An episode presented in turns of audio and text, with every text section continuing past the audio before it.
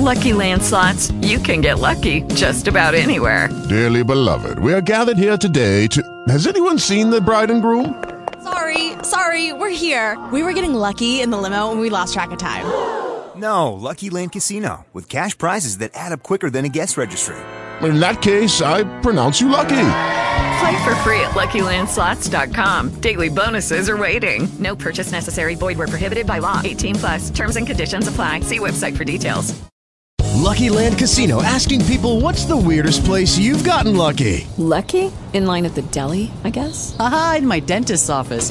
More than once, actually. Do I have to say? Yes, you do. In the car before my kids' PTA meeting. Really? Yes. Excuse me, what's the weirdest place you've gotten lucky? I never win and tell. Well, there you have it. You can get lucky anywhere playing at LuckyLandSlots.com. Play for free right now. Are you feeling lucky? No purchase necessary. Void where prohibited by law. 18 plus. Terms and conditions apply. See website for details. I veri criteri da rispettare per avere un amore sano secondo il buddismo sono pochi ma essenziali per la coppia. L'amore richiede armonia e rispetto. La coppia ha bisogno di regole per poter proseguire con calma e rispetto reciproco. Spesso, molte relazioni falliscono a causa di atteggiamenti scorretti e comportamenti dannosi. Secondo gli esperti, basterebbe davvero poco per riuscire a trovare l'equilibrio e vivere in armonia. Ad avvalorare tale teoria, il pensiero buddista, che da sempre stila il decalogo dei comportamenti corretti per trovare l'equilibrio di coppia perfetto. La pratica buddista invita a guardare al proprio interno per trovare l'equilibrio al proprio interno e all'esterno. Il buddismo indica quattro pilastri della vita capaci di orientare la persona verso l'amore genuino verso il partner e non solo. Per il buddismo, l'amore è qualcosa di universale da poter elargire al mondo esterno. L'amore va diffuso e sprigionato ma con rispetto e armonia. Vediamo i quattro pilastri per una storia amorosa perfetta. La gioia. La gioia e l'allegria sono componenti essenziali al fine di avere una perfetta storia d'amore. Dove mancano è inutile proseguire. L'allegria si alimenta e si costruisce giorno per giorno. Il buddismo guarda alla vita con gioia e serenità e l'avere una persona al proprio fianco deve incutere altrettanta gioia. Bisogna imparare a dare e ricevere allegria. I risentimenti non aiutano, le cose non dette, le incomprensioni, sono tutte cose che generano ansia e cattivo umore e allontanano l'anima dal raggiungimento della gioia e dell'armonia. La gioia, come il cattivo umore, si trasmette alle persone che ci stanno intorno e quindi, avere gioia significa poterla infondere anche al proprio partner. La libertà. La libertà è alla base di ogni sentimento ben riuscito. Essere liberi aiuta ad amare e sentirsi liberi di amare. Nel buddismo la libertà interiore stimola l'equilibrio fisico e mentale di una persona e quindi della coppia. La libertà aiuta a placare i tormenti interiori e a non sentirsi obbligati nei confronti di un partner. La libertà è alla base dell'amore. Solo chi ama profondamente concede e gode della libertà dell'altro perché sa e si fida del partner. Il poter lasciare liberi aiuta l'altro ad avvicinarsi e a non sentirsi costretto da obblighi morali e fisici. La libertà però va bene gestita e non dovrà mai essere l'occasione per tramare alla spella del partner.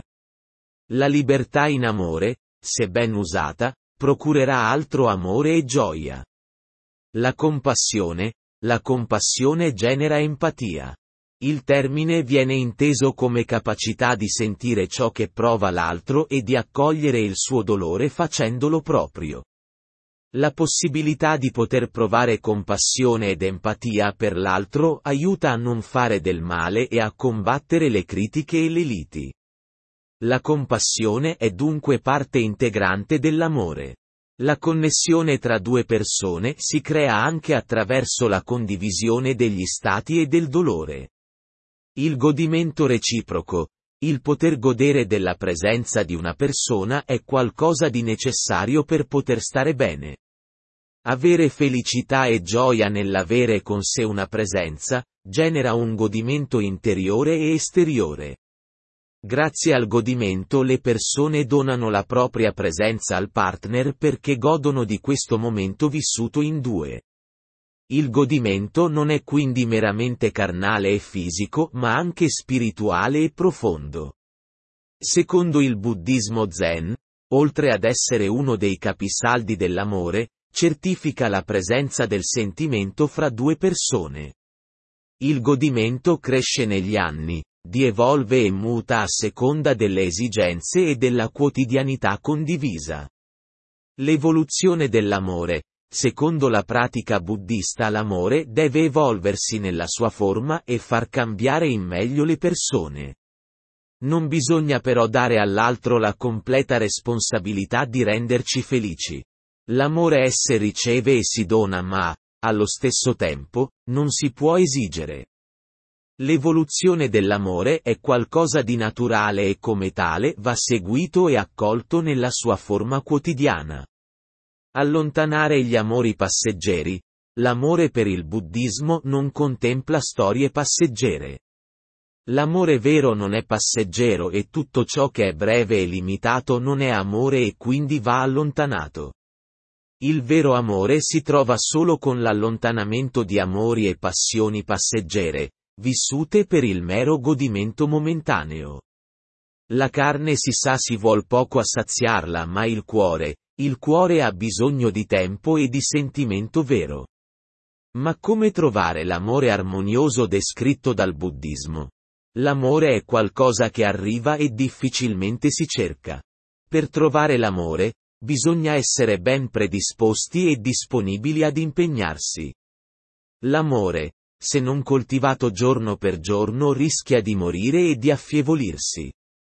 Chi vuole avere una storia amorosa appagante, Dovrà quindi purificarsi e liberarsi di tutti quei piaceri passeggeri e vizi che non fanno altro che allontanare dall'armonia di coppia. La gelosia, va allontanata, la paura anche. Esistono catene invisibili che legano l'uomo e la sua mente e solo una volta aver riconosciuto la presenza di queste, sarà possibile liberarsi e iniziare un percorso di profondo cambiamento.